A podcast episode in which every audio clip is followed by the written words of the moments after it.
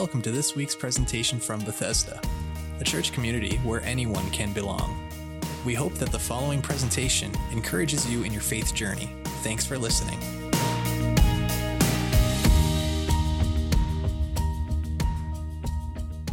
Well, if you have been with us the past little while, you have been journeying through a, a sermon series, 100 sermon series, that is taking us deeper uh, into our discipleship path. We've unveiled back in the fall our discipleship path for Bethesda, and we and uh, so we unveiled that in the magazine, I believe it was, and then we uh, decided to start preaching a series of messages upon it, and we started talking about what it means to follow Christ. We started there, and we discovered several key aspects of what it means to follow the Lord. And as we as we took a look at some examples of people's lives who followed Jesus and as he invited them to come and follow him, like, like Matthew, for instance, who was a tax collector, and, and, and he followed him and, and changed his life. And, and, and we took, look, took a look at some others as well, and as they began a journey of faith in Christ and learned uh, as they followed him, we can follow him and grow in our faith. And then a couple of Sundays ago, we began to look at what it means to,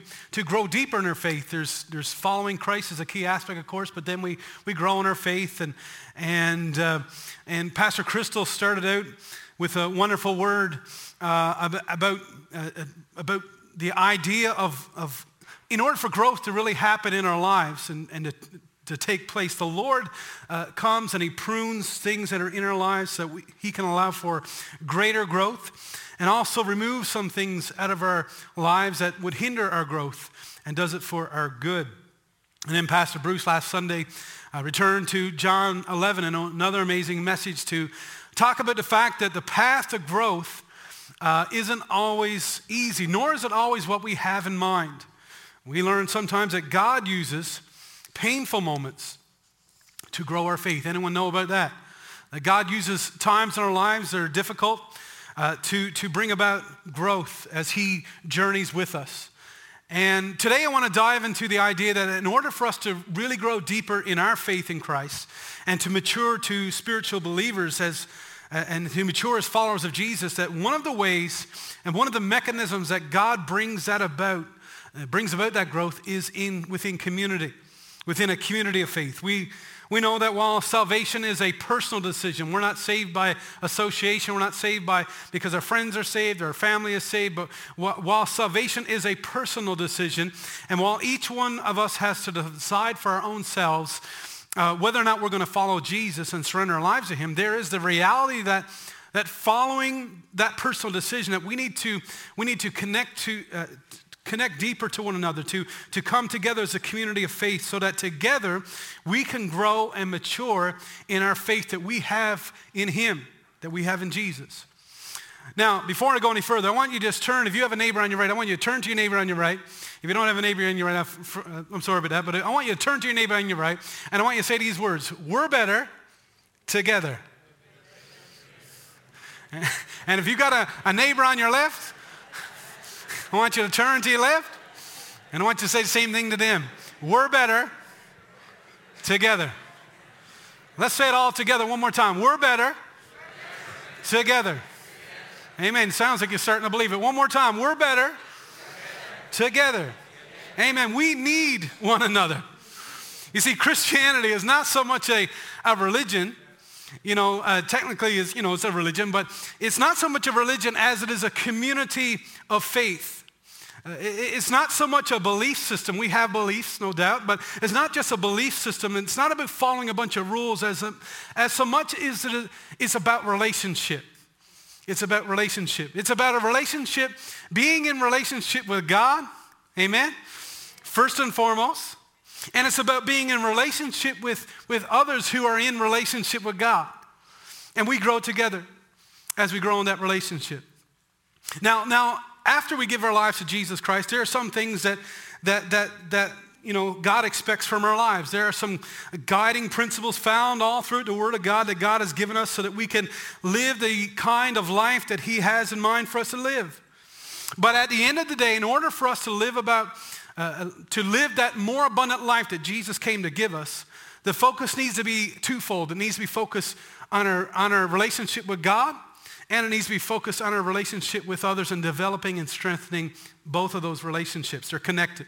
Jesus once summed up the law that, that, that the Jews followed, and the, they followed a law with you know, over 600 commands and 600 laws, and, and, and he summed that whole law up in just two commandments. He once said that the greatest commandment was loving God with all your heart, and your, and your mind and your soul and your strength. And the second greatest commandment was similar to it. He says, is loving your neighbor as yourself. And in, and in that, he highlighted the need for us to have that, that vertical relationship with God, but also with uh, that horizontal relationship with others. And, and he said there's a connection between both.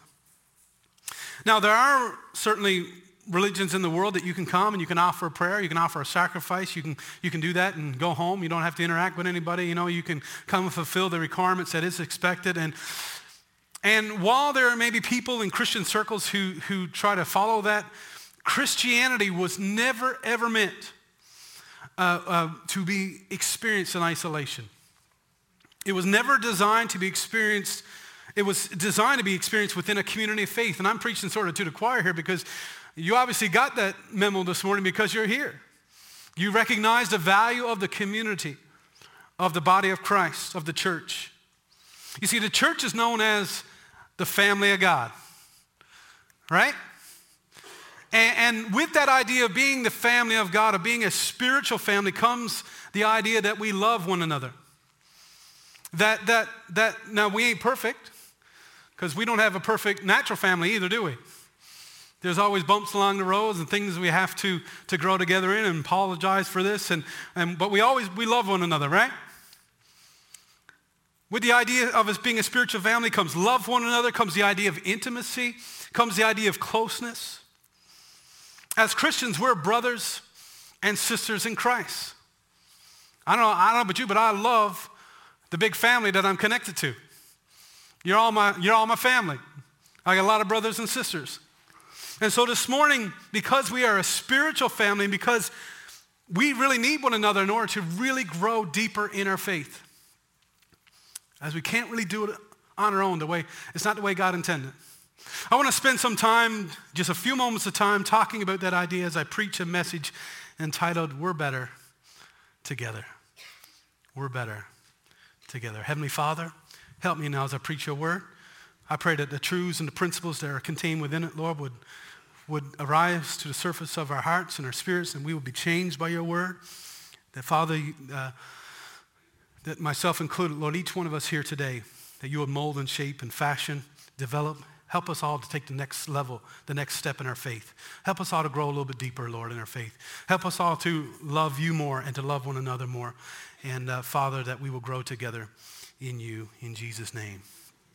Amen. We're going to turn to the book of Hebrews in the New Testament. So we're gonna, and we're going to stand as we read from chapter 10. Let's stand and just stretch your legs. I try not to keep you too long, but I'll see if I can get you to stand, present, prevent some cramping. you won't be sitting that long. I, I'm just joking. But we're going to read from the book of Hebrews. You don't know where it's to. There's a table of contents in the front of your Bible. you can follow along also on the screen, so I got you covered, all right? And it's also in the YouVersion app in the events section. Okay. The scripture says in verse 19, Therefore, brethren, since we have confidence to enter the holy place by the blood of Jesus, by a new and living way, which he inaugurated for us through the veil, that is his flesh, and since we have a great priest over the house of God, let us draw near with a sincere heart, in full assurance of faith, having our hearts sprinkled clean from an evil conscience and our bodies washed with pure water. Verse 23 says, Let us hold fast the confession of our hope without wavering, for he who promised is faithful. And let us consider how to stimulate one another to love and good deeds, not forsaking uh, our own assembling together, as is a habit of some, but encouraging one another. And all the more as you see the day drawing near. May God bless his word. You may be seated. Thank you very much this morning. We're better together. If you get anything from this today, get that we're better together. Some time ago, I watched an interesting program on a, on a PBS, on the PBS station.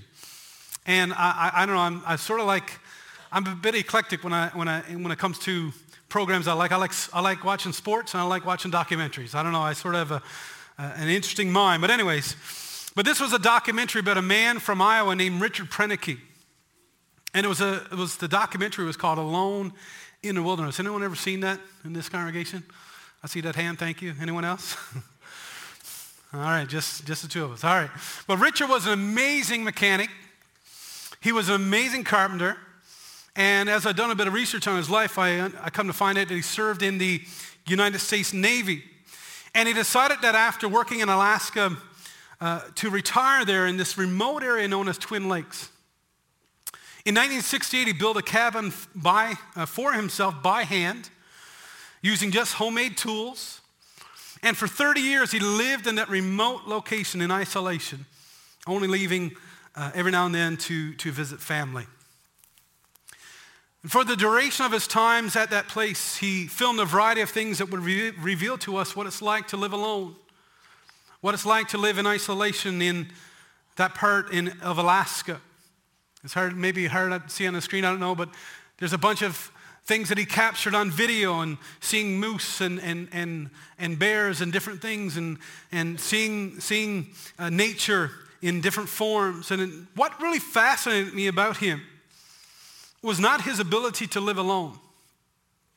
But what really fascinated me was the skill and the craftsmanship that he possessed to pull it off and the know-how, like a, almost like a survivalist kind of thing. Now, I, if I were to go to a store here in St. John's and buy a tent with instructions and try to set it up, I, I, you know, I, I, I may need to come to the altar. You know what I'm saying? To ask the Lord for, you know, because I don't have that. I can't. I need the ones that you just like, you know, you just pull up and it's done.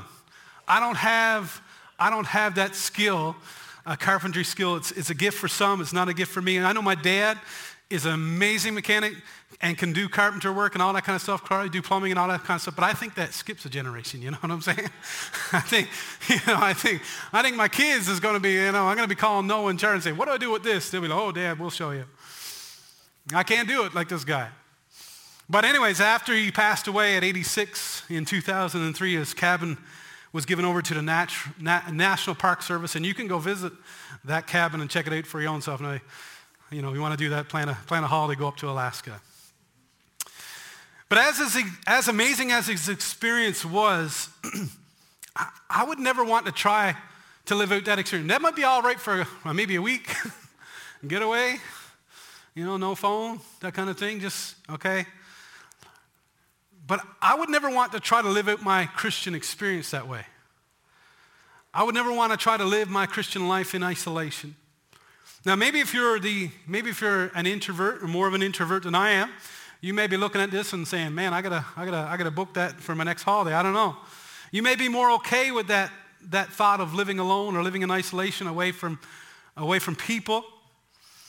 But you know what? If, if we enjoy being alone or not, our Christian experience was never ever meant to be lived it alone. Consider Adam, uh, the first person to ever walk on this earth, the first person that was created by God. After spending time with, you know, all these amazing animals and after naming them all, God gives them a job in the garden to, to tend the garden and give them, give him some work to do. And, but as God sort of is watching all this play out and watching Adam work and tend in the garden and, and see him just do his thing, and God sort of steps back and assesses the whole situation and says, you know what?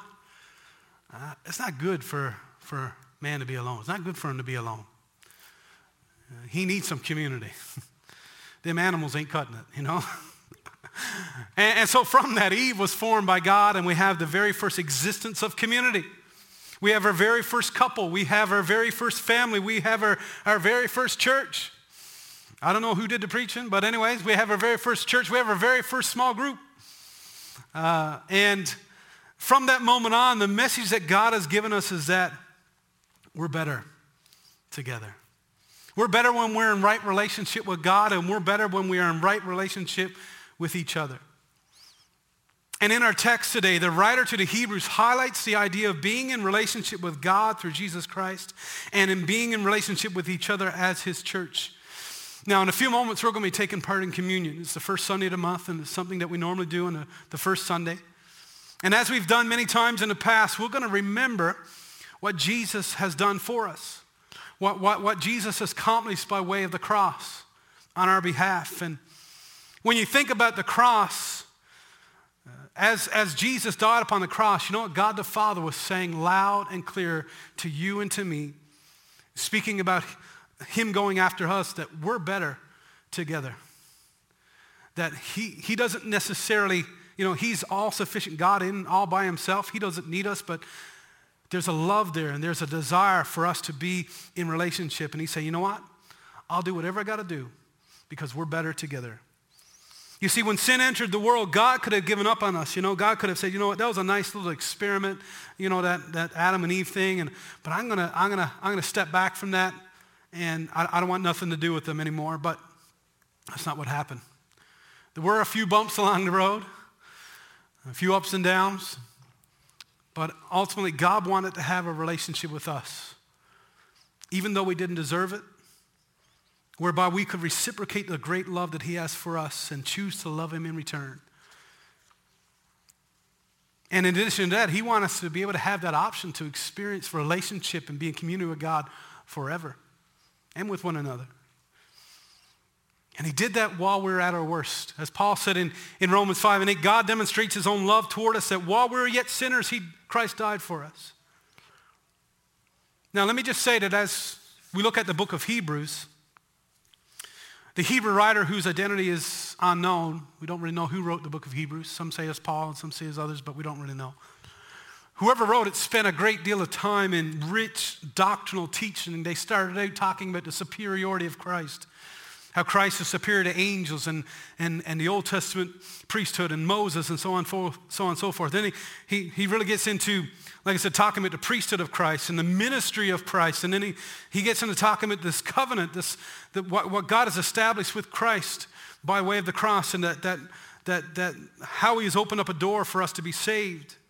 And after instructing and teaching those who would read and receive his letter, the, the writer moves on to exhort and encourage the reader so that in response to right belief, which is what we would call orthodoxy, would be, would be right behavior, what we would refer to as orthopraxy. Right belief would be, would, would, would, right behavior would follow right belief. And if you study all the New Testament writers, you notice that without exception, they connect doctrine with deeds. They don't just, you know, present truth just for the sake of presenting truth, but to present truth with some sort of encouragement and exhortation to allow that truth to change our actions and to change our lives and to change us to make us into people that would would please the Lord. In other words, uh, they present truth so that in light of that truth, believers would live in a manner that is befitting those, uh, in, a, in a manner befitting the truth that they profess. And so here in this text, we see a sort of a switch from just a presentation to doctrine to a focus on what comes after that, and that is lifestyle, to an exhortation to, to live a certain way, to deeds. And the writer says, since we have a new way that we can come to God through Jesus Christ, and since God has opened up the way for us to know Him and to be in relationship with Him in a very personal way, here are three responses that, that now believers should live out. And I want to cover these and then we're going to take communion, all right? First of all, we should draw near to God with a sincere heart. Come to God with sincerity, with a sincere heart. By, by, by sending Jesus to come into this world to be our Savior, you know what? God came near us. God stepped into our world. I like, I believe is, uh, uh, I believe is in Eugene Peterson's the message. It says, you know, God sort of entered into our neighborhood, became one of us. God came near. By way of the cross, God, through Jesus Christ, his only begotten Son, came near to you and I because he desired to have relationship. And so in view of all that Christ has done for us and in view of going to the cross in our place and in, in view of, the, of redeeming us and making it possible for us to be in relationship with Almighty God, the writer says that God has done everything possible to rescue us, redeem us, save us, and that an appropriate response to all of that is for us to draw near to God, to go after God with all of our heart, to have a sincerity of, of giving our lives to Jesus in return. An appropriate response is that we would come to God with sincere hearts and that inwardly our, our, hearts would desire to be right with God, that we would have a deep desire down in our lives to be reconciled in right relationship with God, to, to please God, to know Him, and so on. The Word of God, you know, as we study, study the Word of God, we know that it says much about the condition of our hearts. We know that the desire of, our, uh, of God is that our hearts be His. For, for us to believe in Him with all of our hearts. To love him with all of our hearts, as I already mentioned, to, to trust in him with all of our heart, to, scripture talks about the importance of guarding our hearts, that nothing would creep in between us and God, that nothing would, would get in the way, that God would have our hearts completely. And of course, faith is the key of drawing near to God. As we follow Christ and believe in Christ, we receive salvation. And we can come to God with confidence, having the assurance that we are his children that He is our Heavenly Father. We can have confidence because as we have faith in Jesus, He extends to us some amazing things. Two things. He extends to us His, well, really three. He extends to us His, his grace. He extends to us His unmerited favor. He extends to us His mercy, something that we do not deserve. But He extends it to us. He extends His love. And He makes us into brand new people. You know, when God looks at you, I was talking about justification, I believe it was in Alpha a few weeks ago, and I was trying to explain what justification meant. It means is just as if I've never sinned. Can you believe that God can look at you when you give your life to Him? That He can look at you as justified, as just as if you if you've never done anything wrong because of your faith in Christ. Get this, Paul said in, in 2 Corinthians 5:17, if anyone is in Christ, he is a new creature, or she is a new creature. The old has passed away. Behold, all things, new things have come. Aren't you glad for that this morning? Because you know the old things, and the devil likes to bring up the old things, eh? The devil likes to bring up the old, the old things, the old ways, the, the things you've done wrong. But you tell the enemy next time he starts whispering the old lies to you, say, devil, I'm a new creature. I'm a new creation in Christ. Yeah, the old stuff that you're referring to, God doesn't look at me in the old way. He sees the new. The new has come.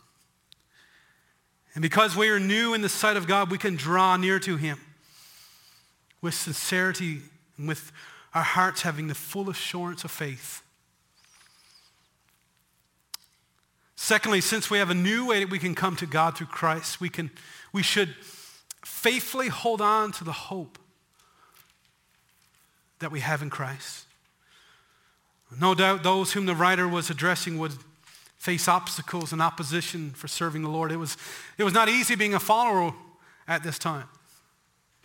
It was not easy being a follower of Christ in that day. They faced a lot of persecution. They faced a lot of tests and, and trials and, and, and hardships and difficult circumstances. But the, the writer was encouraging them. He says, hold on to what you have in Jesus. He says, hold on tight to the hope you have in Christ because, or to the hope you, of eternal life, the hope of being in God's presence forever, to that great hope of heaven forevermore. And the hope they had in Christ wasn't just some future hope that was down the road some, some someday. It was a present hope, something that they could, they could grasp right now. The hope they had in Christ did not just pertain to some future salvation, uh, to some future act that God would do as He welcomed them into eternity in heaven, but a present reality that God was with them right now, that God was in them right now, and God was for them. Amen. Amen. No matter what they face, God will never leave them nor forsake them. No matter what they face, God would, God would be with them. No matter what came before them, God will be faithful because that's who He is. He's always faithful. We just sang about a few moments ago. He is good. He is faithful. And the Hebrew writer is trying to remind them that when they called on his name in prayer, he would be faithful to answer. When they, when they found themselves facing uh, adverse situations and found themselves facing difficult times, that he would be fa- faithful to see them through it. Uh, and because of the assurance of God's faithfulness, they should be faithful to him in return. He says, God's been faithful to you. God has never, never let you down. Be faithful to him in return. Live in that way. And church, as the Hebrew writer encouraged the believers back then to hold on to the hope that they had in Christ, I came to today to encourage you to hold on to what you have in Jesus. Hold on to that hope that you have in Christ. For what Christ has given us, what he has deposited in our lives is precious and worth holding on to. God has been faithful to us, let's be faithful to him no matter what comes our way. Sometimes, you know, there's mountain experiences in our, in our life, which is wonderful. But sometimes we get in that old valley. Sometimes we get into difficult circumstances that come and, and, and life throws us some curveballs. But hold on no matter what happens. Because what Christ has done in our lives is precious. It's priceless. And when the writer tells them to hold on, more so than just sort of hanging on for dear life for this ride of, of, of, following the Lord. The writer tells them to, to hold on to the confession of their hope. In other words, it was not just about persevering in spite of challenges, but being faithful in sharing about the goodness of God, in sharing about the gospel of God, to be faithful in being a witness of the good news of God, the goodness of God, to be used by God to reveal to others who God is, what Jesus has done, and what hope that they can have in in Christ as well. Church, what we got is too good to keep to ourselves. We have the truth. And the truth we know about Jesus is too precious to keep to ourselves. We need to pray for open doors to, you know, and, and walk through open doors as God opens doors and presents opportunities at your, at, at MUN and at CONA and at your workplace and, and throughout the city and different things that, you know, in your friendships that pray for God to open doors and then walk through them when, he, when someone, you know, in a conversation, someone's wondering about giving their lives to the Lord. And, you know, pray and, and then seize that opportunity in a tactful way. Don't, don't force open doors. You know, you try to force open the door that don't want to be open, you're going to break that door down. You're going to do damage. But walk through the open door when it's open. Let God use you to share about his goodness. And thirdly, since we have a new way that we can come to God through Christ, we should love one another, do good, and remain connected to this wonderful community of faith that's established through the blood of Christ. Yes, because of what Jesus has done, we should draw near to Christ, to God. We should hold on to the hope we have in Christ. But there's more to the story. There's more to serving God than just a vertical relationship. I mean, you can be saved, you know, and, and, and focus on that vertical relationship alone. But if we truly love God, I believe it will affect the relationship that we have with others. First of all, if we, if we truly love God, we will love one another. We will love each other. We'll love the, the community of faith. We'll love the, the family of God. We'll love other people uh, that's not in the family of God right now as well. But the condition of our horizontal relationships with each other affects the condition of our vertical relationship with God. You ever get into uh, there's something that uh, maybe you know you got into a spat with somebody, you got into a disagreement, or you you know there's something that's a wedge has come between you, or, or whatever. You, does that not affect your relationship with God? You know, you find that until that's uh, you know until sometimes the enemy comes in and he, and he tries to put wedges between us. And when you're not right with others, you're not right with God. Jesus revealed the two most, as I said, the two most important things for believers, and that is loving God and loving others, and they are connected.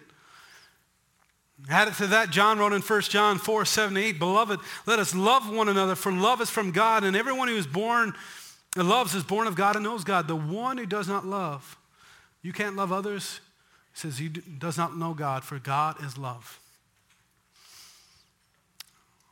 And so if we love God with all of our hearts, we should love others.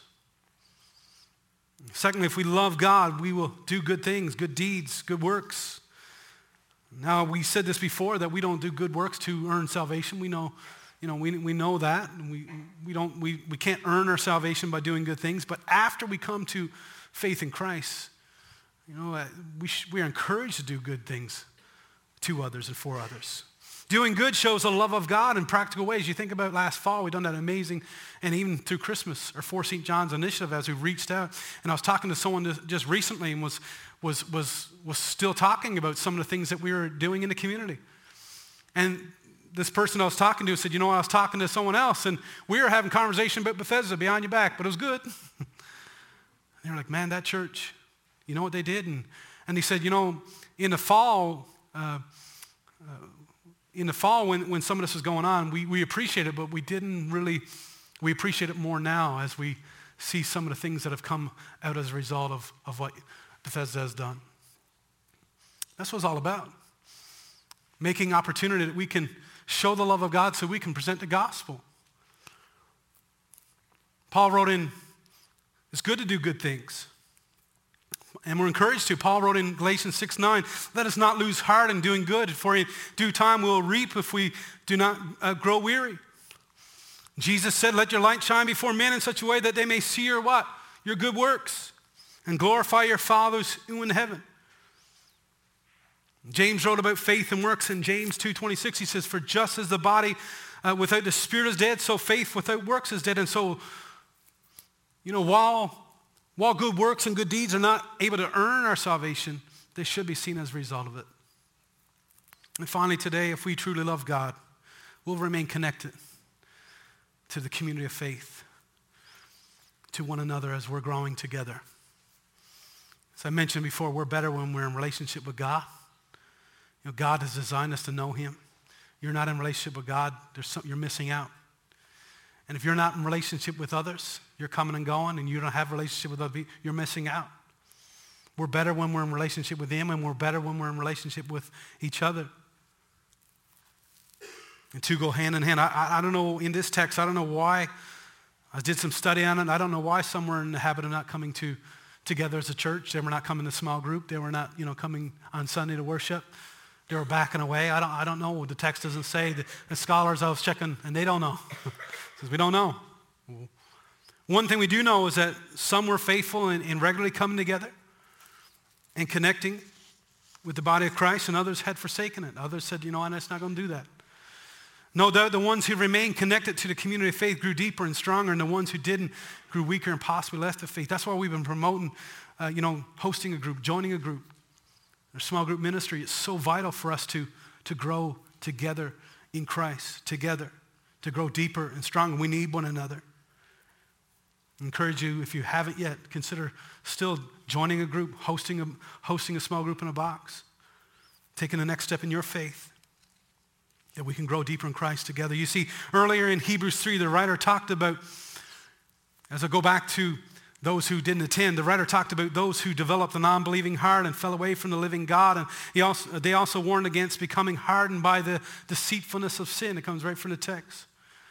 And so some stop becoming, stop coming because of unbelief. They stop attending small group. They stop attending churches because, you know, I just don't believe. Unbelief crept in. And others stopped coming because they got involved in things that were not of God. They got involved in sin. And went off and got involved in those things and said, I don't want no part of it. As one scholar notes, perhaps some who were hardened felt themselves to be sufficient in themselves, needing no one to help. You know, God is all sufficient God, but we're not all sufficient people. You know what I'm saying? We may be some sufficient, but He's all sufficient. We need Him, we need one another.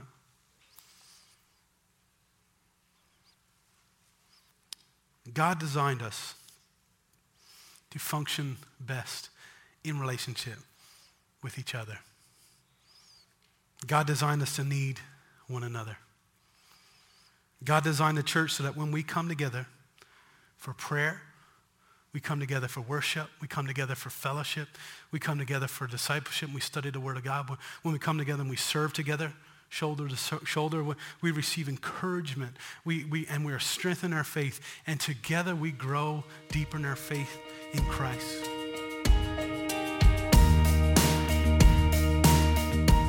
Thanks for listening. If you're interested in learning more about our church community, please visit our website, bethesda.ca, and consider joining us for a gathering soon.